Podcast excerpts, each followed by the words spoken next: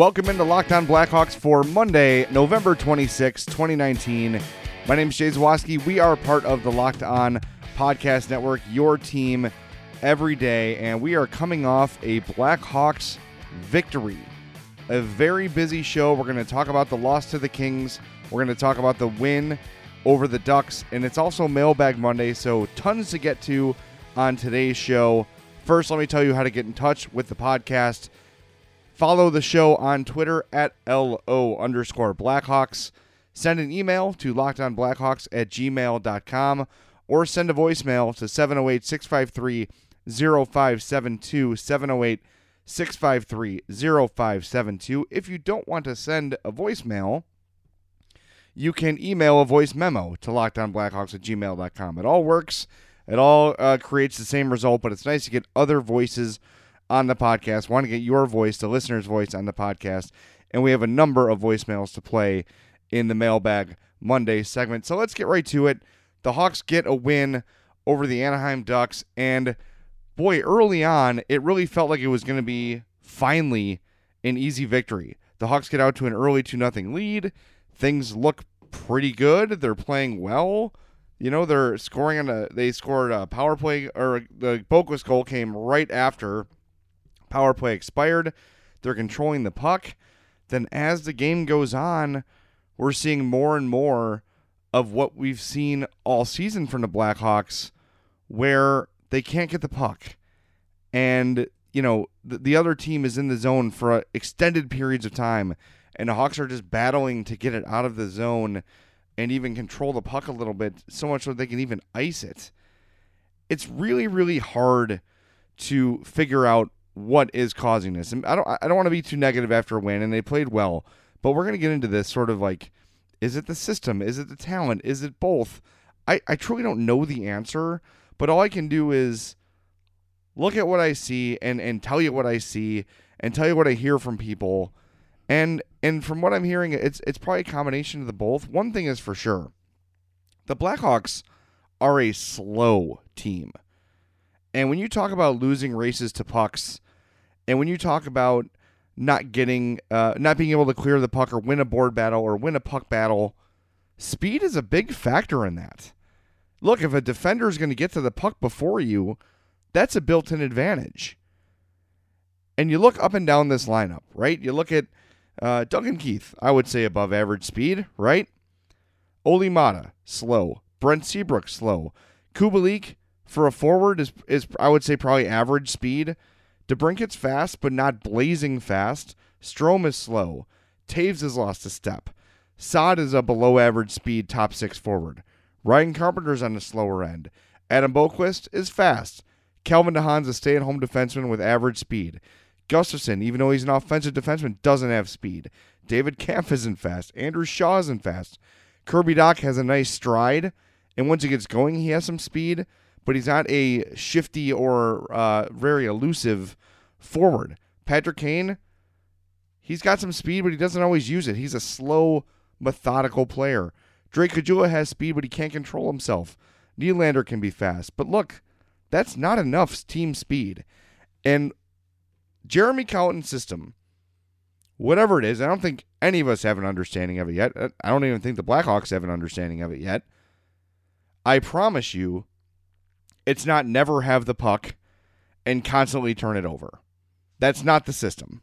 I'm 99% sure that's not what Jeremy Colliton is telling the Blackhawks to do. I can pretty much guarantee that. Is could it be overcomplicated? Absolutely.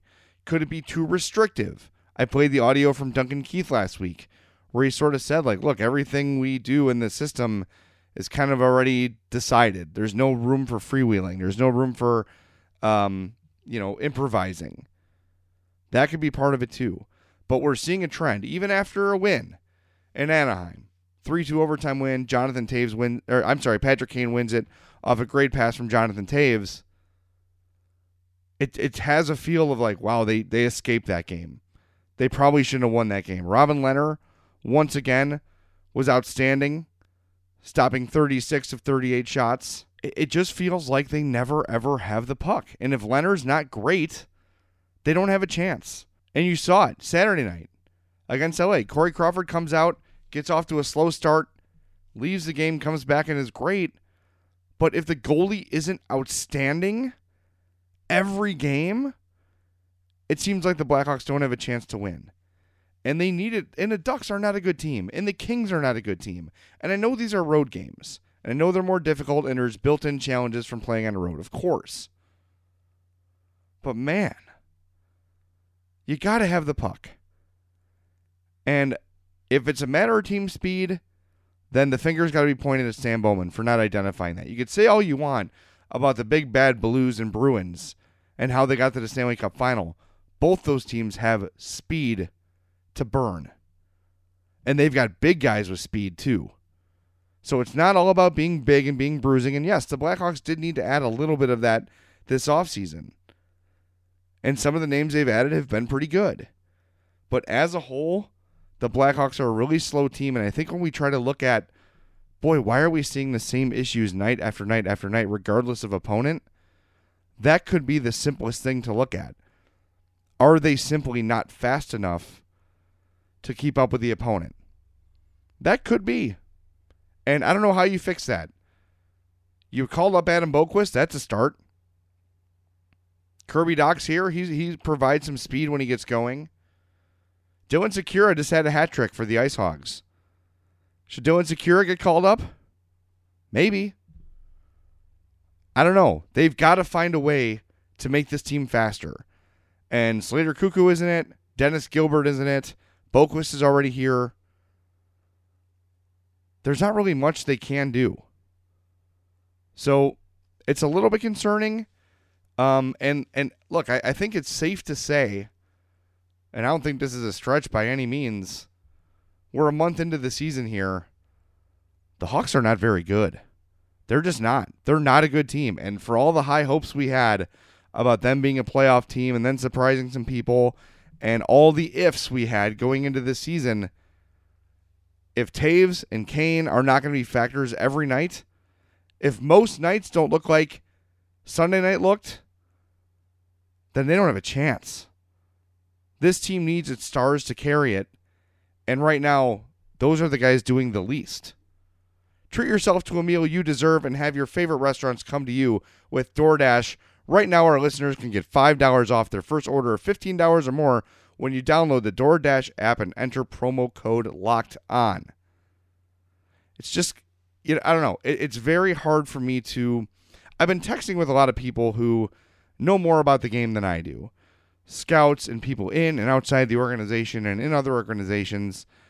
And I say, like, what is happening? What what's the problem? And almost to a man or woman, it's palms up. Like, I don't know. I don't I can't tell you what the system is because like I said, the system's not turn it over, lose face-offs and lose board battles. It's hard to even visualize what the system is because they're so bad at getting the puck. It's Locked On Blackhawks, part of the Locked On Podcast Network, your team every day. Let's go over the pluses and minuses for Sunday's win over the Anaheim Ducks. As we always do, we'll start with the pluses. Patrick Kane and Jonathan Toews connect like it's old times in overtime. Toews driving the net, peels off, puts a perfect pass to Patrick Kane, and Kane does not make a mistake. Usually, when he's got a wide open net, he's not going to miss. Toews finished with two assists and a plus two. Yes, he had four penalty minutes. We'll get to that later. Uh, but a solid game. Two really good games in a row, by the way, for Jonathan Toews. Kane added a goal and an assist of his own. He also had seven shot attempts. So a solid game there for Kane. Also, Toews won 54% of the faceoffs he took on Sunday night against the Ducks. The second plus, Adam Boqvist scores his first NHL goal. He played 15 minutes and 44 seconds of ice time three shots on goal, three more shot attempts. Really, really liked what I've seen from Boqvist. The other thing, especially in Saturday's game against LA, a little more physical than I gave him credit for. He was taking the body, he was knocking some guys off the puck. I mentioned last week on the Madhouse podcast. Make sure you check that out, by the way, at Madhouse Pod. New one coming to you Monday night. Boqvist, the concern with young defensemen, I mentioned this on Locked On too, I'm sure, is that they can be overwhelmed by the moment. and they can be trying so hard to not sink that they just spend time trying to survive and not attack. Boqvist, from the moment he took the ice, has been in attack mode. And he, there have been a couple moments defensively where you say, oh boy, you know, there was a blind turnover to the middle of the ice he shouldn't have made. A couple mistakes he'll make and he'll learn from over time. But I'd rather see him learning at the NHL level than down in Rockford. The competition here is better. And I, I, I call to this often. Teuvo Teravainen, when he was in Rockford, was not blowing any minds. A lot of times you'd read reports from the game and say, yeah, Teuvo had a really nice, uh, beautiful setup and, and the teammate just couldn't finish it, right? Sometimes the minor league game for skill players like Teuvo Teravainen and like Adam Boqvist can slow them down a little bit because the talent they're playing with is not as skilled and not as capable as it is at the NHL level. So sometimes you'll see guys that are more offensive minded and more elite as far as the skill set goes struggle at the lower level. Boqvist has come up, played with players his caliber and better, obviously, and has really looked good. Had a shot late in the third that was a shot on goal, deflected, and hit the crossbar. His instincts offensively are dynamite, and I like the fact that he has not been scared to use them in his call up with the Hawks this season. The next plus goes to Robin Lehner, of course. Absolutely outstanding. Again, stopping 36 of 38 Anaheim shots on goal. Many of them difficult chances, many of them second or third opportunity chances. I said this about Lehner from the first couple games we saw from him this season. He is so composed in the net. Not only is he enormous, not only is his positioning excellent, he never gets overwhelmed. If the puck's loose in front of him, he locates it, he knows where it is, he knows what to do next to keep the puck out of the net. You don't see mad scrambles from Robin Lehner unless they're absolutely necessary.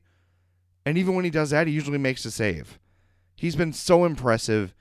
To me, he's been the Hawks MVP this season. He's been absolutely, absolutely tremendous and worth every penny. And there will be a question about him coming up in the Mailbag Monday segment that is very interesting, and I think you'll want to hear it. The other plus for me, Alex Nylander, assist plus one, seven shots on goal for the Blackhawks against Anaheim. Seven shots on goal from Alex Nylander. Played 1633 on the top unit with Jonathan Toews and Brandon Saad. Had 351 of power play time. Nylander has very quickly become one of the Hawks' more dependable forwards. The effort level's there, the vision is there, and I think what we're seeing from um, Nylander lately is he's not deferring to the veteran players anymore. He's being more aggressive, and those seven shots are very well representative of that fact. Now let's get to the minuses. Jonathan Toews, as I mentioned, four penalty minutes, and you can argue that the two slashing calls against Toews were a little bit ticky tack. The second one, I'll give you. The first one was an absolute slash. Maybe it doesn't get called most of the time, but it was an absolute slash. And we've seen this from Toews a lot this year. Like the palms up, F bombing the referee, things like that. Like, look, I know Jonathan Toews is one of the most decorated players in hockey. And if anyone can get away with that behavior, it's Toews. But more often than not, when he's done the palms up WTF thing to the referee, they've been correct. And I think, especially the first slash, he was wrong. The second one, the slash was there. It maybe was a little ticky tack, but guess what, Toews? Probably F bombing the referee after the first call isn't going to get you the benefit of the doubt next time. You can see the frustration from Toews, and I'm thrilled that the last two games for him, Sunday night and Saturday night, have been two of his best of the season. And hopefully he's getting out of this slump he was in. But the bad penalties, especially both in the third period, in a one goal game, the second penalty led to the tying goal. The captain's got to be better than that. Look, we've talked about this ad nauseum this year. if he's not going to score, he's got to do the other stuff right. Right? He's got to be a great defender or he's got to be a great leader. Taking penalties, being garbage in the defensive zone, and not scoring. What are you doing well? Great game for Jonathan Toews tonight offensively. I still want to see him clean it up defensively and with the penalties. It's too much. Next minus goes to Andrew Shaw, who I really think after the start of the season has really dropped off in far in terms of quality of play. 1050 of ice time Sunday night. He had a shot on goal, one hit, but man, he's turning the puck over blindly, uh, going off sides, just really lack of focus moves from Andrew Shaw in in this game and in, a couple previous games, and uh, you know I, he's got to be better for the money he makes and the role he's brought in to do. He's got to be better. And my next minus goes to Drake Caggiula, who for the most part has been pretty solid this year. But lately, he's been playing a little out of control. Like skating past pucks that are there or just slamming into the boards. Like, I know he's trying to bring energy, but you've got to bring energy with some sort of effectiveness. Drake Caggiula did not bring that Sunday night. He hasn't been bringing it lately. So I want to see Drake Caggiula be better.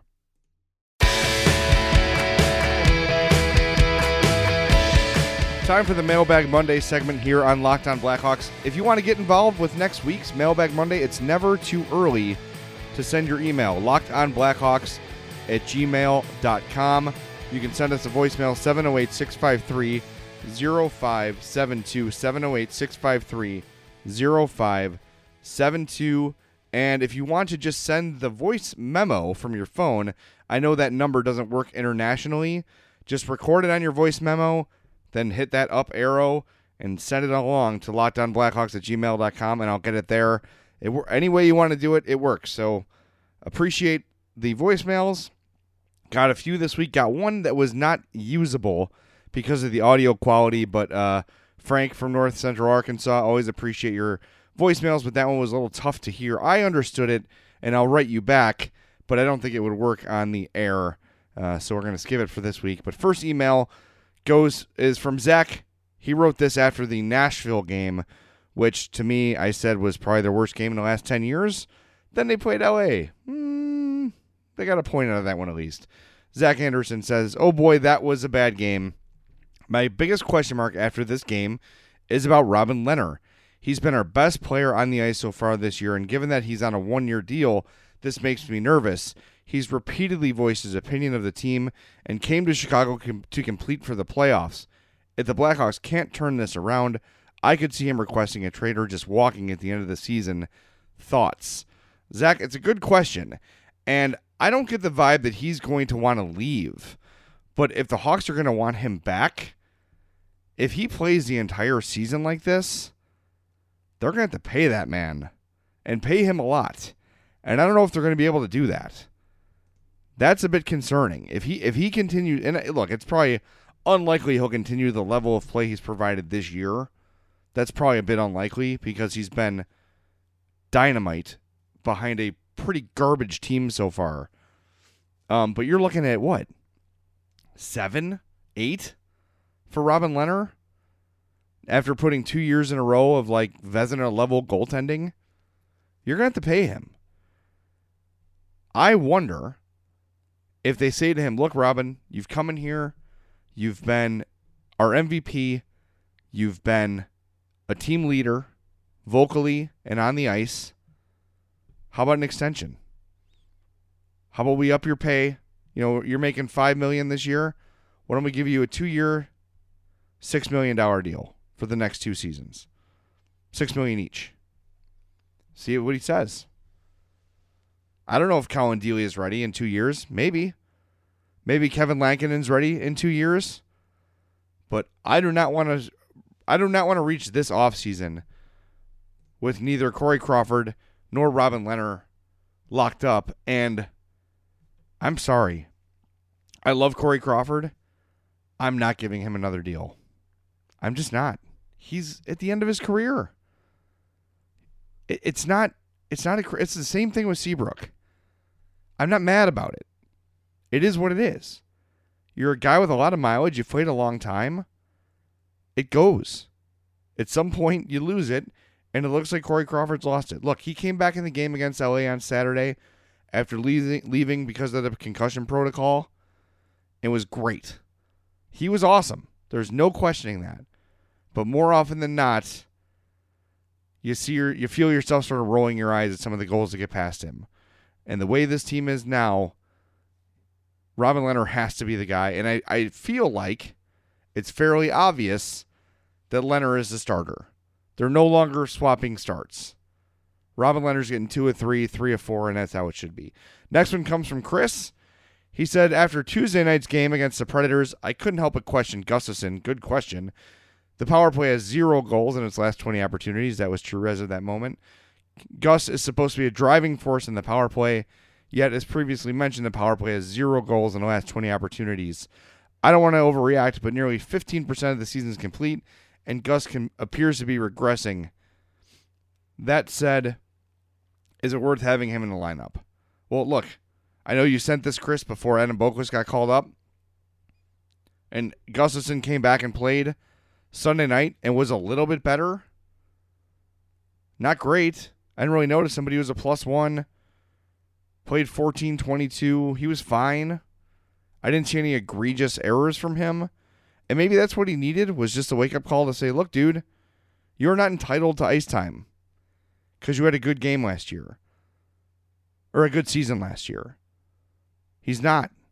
He's not. I mean, I, I said I would have moved him last week. This summer, I would have moved him. I don't think he's that great. He had a great year.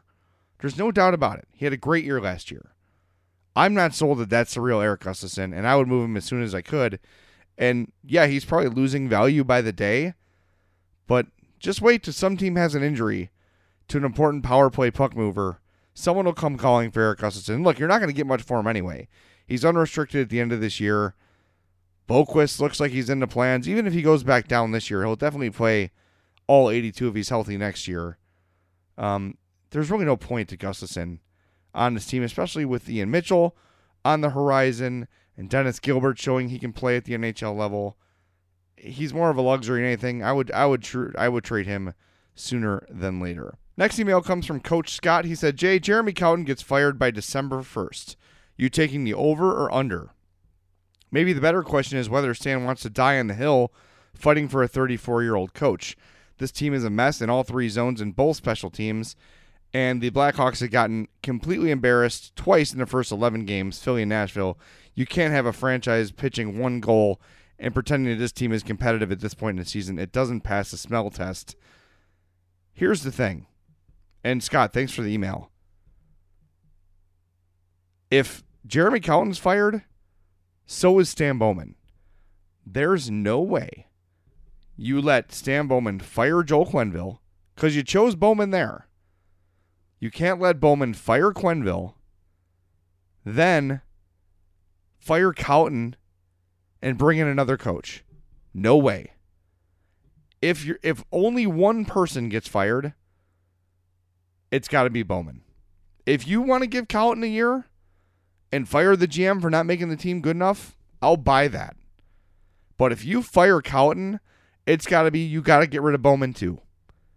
You cannot give him another shot at hiring a head coach.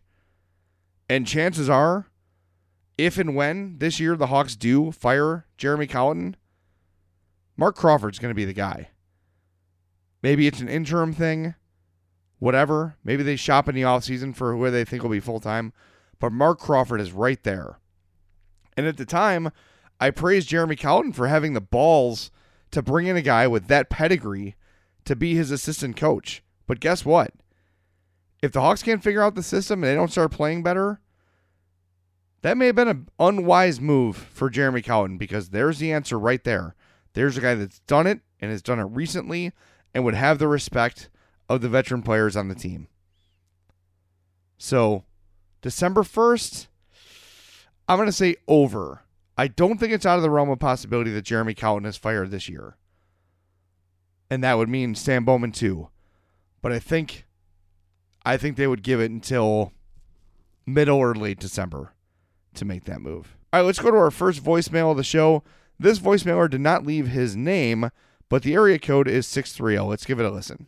If Adam Boqvist is going to be here for the foreseeable future, and players like Koekkoek and um, Connor Murphy seem to be getting some strong minutes in the lineup, how do we justify keeping Gustafsson? Um, does he have any trade value left? Uh, and what is it? Also, do you think Boqvist is going to stay here past the nine games? Thanks for the voicemail. I did just address the uh, Gustafsson thing. Yeah, I think if if your plan is to have Boqvist here all year, I would look to move Gustafsson as soon as possible. As for Boqvist, the nine game thing that we discussed with Kirby Dach does not qualify with Adam Boqvist. That's only CHL players in the year they're drafted. If you don't know, I'll explain it to you. Kirby Dach, because he was drafted from the Saskatoon Blades, the CHL has an agreement with the NHL that any player drafted from that league, if they play their rookie year, can only play for the team they're drafted for in the NHL, or they have to go back to the CHL. Teams have a nine game trial to decide whether or not the player is going to play or go back before they burn the first year of the contract. So as soon as Kirby Dach plays nine games, which I believe would be Tuesday or Thursday, that would activate the first year of his deal. And they said he's going to be here this year, so it's going to happen. That's not the case with Boqvist. They can send him up and down as they please. Next voicemail comes from Sean. Hey, Jay, this is uh, Sean. I just wanted to say uh, appreciate the show. It's nice to be able to listen to you at work uh, and get some uh, good insight on the games. Uh, I had a question, probably a few, but just wanted to ask one. Uh, what is it that creates such crazy uh, shifts where we're in for long periods of time and it seems like all we're doing is completely scrambling around? Is it because guys lose their guys or what? Sean, thanks for the voicemail. Appreciate that. Again, if you want to leave a voicemail, 708 653 0572. Appreciate the game on in the background, by the way. I like you calling in while you're watching the game. Yeah, I addressed it early in the show. It feels like even in games the Hawks win, like they did Sunday night, it's a lot of chasing. It's a lot of time spent in their own zone trying to retrieve the puck. And I wonder how much of that is team speed. I wonder how much of that is lack of skill. But look, when you see star players, and remember, Patrick Kane and Jonathan Toews both were over point per game players last season. When you see guys like that all of a sudden struggling to play the very basics of hockey, I do think system plays a role too. And I've been told that Jonathan Toews is having trouble grasping the system. And Brent Seabrook, this weekend, when asked about playing with Calvin DeHaan, he said, Yeah, he's a good defenseman. He's probably a little more familiar with Jeremy's system than I am because he's played in it longer. These are veteran guys, many of which will be Hall of Famers, or at least potentially have their numbers retired, struggling to pick up a system that's been in place for almost a year now. If that's the case, something in the system needs to be tweaked. I know they're slow. I know they're not as skilled as they used to be. But adapt the system. One thing I praised Jeremy Colliton for last season was his willingness to put guys in situations where they would thrive, right? Put them in situations where they could take advantage of their skill and use it. That was Erik Gustafsson was a perfect example. This year it seems like no one's doing anything they're good at. I can't imagine that these great skilled players have over the summer forgotten how to play hockey. And look, you could say if it was Toews or Kane, like, man, they're getting a million chances and are just not going in. That's not the case. The chances aren't even there. I'm not going to blame the entire thing on Jeremy Colliton and I'm not going to blame the entire thing on the players. It's probably a combination of both. But they better figure out what it is. It's already slipping away. Let's be honest. The the reality of the Hawks making the playoffs this season is pretty dim as it stands right now anyway. They're going to need to find a way to rattle off several wins and rack up several points. They're already seven points out of a playoff spot. And yeah, they've got four games in hand with Calgary, who's a team above, ahead of them, two games in hand with Vegas, who they also have 18 points. The Hawks have 11. They can't keep playing games like they played in Anaheim on Sunday, in LA on Saturday, and in Nashville last week. They're not going to do jack if that's how they play. Right, before we wrap up, I want to address an email. Uh, I got some version of this email from lots of people, so I'm going to use the one that Jeff sent. Um, last week, I played audio from Duncan Keith on the Spit and Chicklets podcast, and he talked about how he used to love Joel Quenneville because Joel Quenneville would let the guys create. And he said, you know, nowadays it seems like some things are so regimented, blah, blah, blah. Then you saw Brent Seabrook sort of pissed about being scratched last last week. So here's Jeff's question. Had a thought about Seabrook this morning after hearing the DK, Duncan Keith, interview on Chicklets and wanted to hear your thoughts. Do you think Seabrook being scratched had more to do with his vocal leadership in the locker room more than his numbers on the ice? With Keith talking about the need for simplification, was Siebes the voice in the locker room that was pushing back against JC's questionable system? He knows that he and a lot of other guys suck in the system and wants to go back to something basic that works. JC had to assert himself over the team and defend his choice in the system by putting Siebes in a press box, which has more or less made him lose the team, hence the crap performance in Nashville. If I were a player, I'd be pretty pissed if I had to guzzle the coach's Kool Aid to play instead of actually performing on the ice. Am I reading too much into this? Thanks, Jeff. Um, I don't think I don't think Seabrook is being punished for questioning Colliton's system. Look, before this year started, we all discussed the possibility that Brent Seabrook would probably have to be scratched for a handful of games, maybe more, because of his declining play. I think a lot of us, and I've sort of been guilty of this a little bit too, have been connecting dots that might not be there because of how poorly they've performed in so many games. Look, Jeremy Colliton's system, from what I'm seeing on the ice, is not complicated. Get the puck over the line and dump it in. That's what they're doing every time they get the puck. There's almost no zone entries that are carried in, into the zone. Unless they start off as sort of odd man breaks or whatever. It feels like 60, 70% of the zone entries are dump ins. It doesn't get much more simple than that. The problem is you've got to be fast enough to go get the puck. And you've got to want to compete enough to go get the puck. And while I do think there are some guys unhappy with the system and unhappy with Colliton and the way they're being used, the a lot of these same guys are the ones who are done with Joe Quenneville and wanted him out. So the grass is always greener, isn't it? And I know these guys are beloved to us. And I know that because of the three championships many of them won, we're going to take their sides and everything. But guess what? Jeremy Colliton's your coach. And it's your job, and you're being paid an assload of money to play for whoever your coach is. If if we're seeing veteran Blackhawks pout about this coach, then frankly, screw that. Screw that these same guys who we all gave credit for being these character, heart and soul guys who'll give anything for the team and, you know, quote, one goal and all that stuff, where is it? I know there's a sense of entitlement when you win some things, and there probably should be. But make no mistake, as much as the Blackhawks want to go back and talk about Q like the good old days, a lot of them were done and wanted that move made. And they got their way and now things are not going the way they expected. And if they're pouting, that's crap. And as a Hawk fan, you should be pissed about it. That's going to do it for this edition of Locked On Blackhawks. Thanks for all the great Mailbag Monday questions.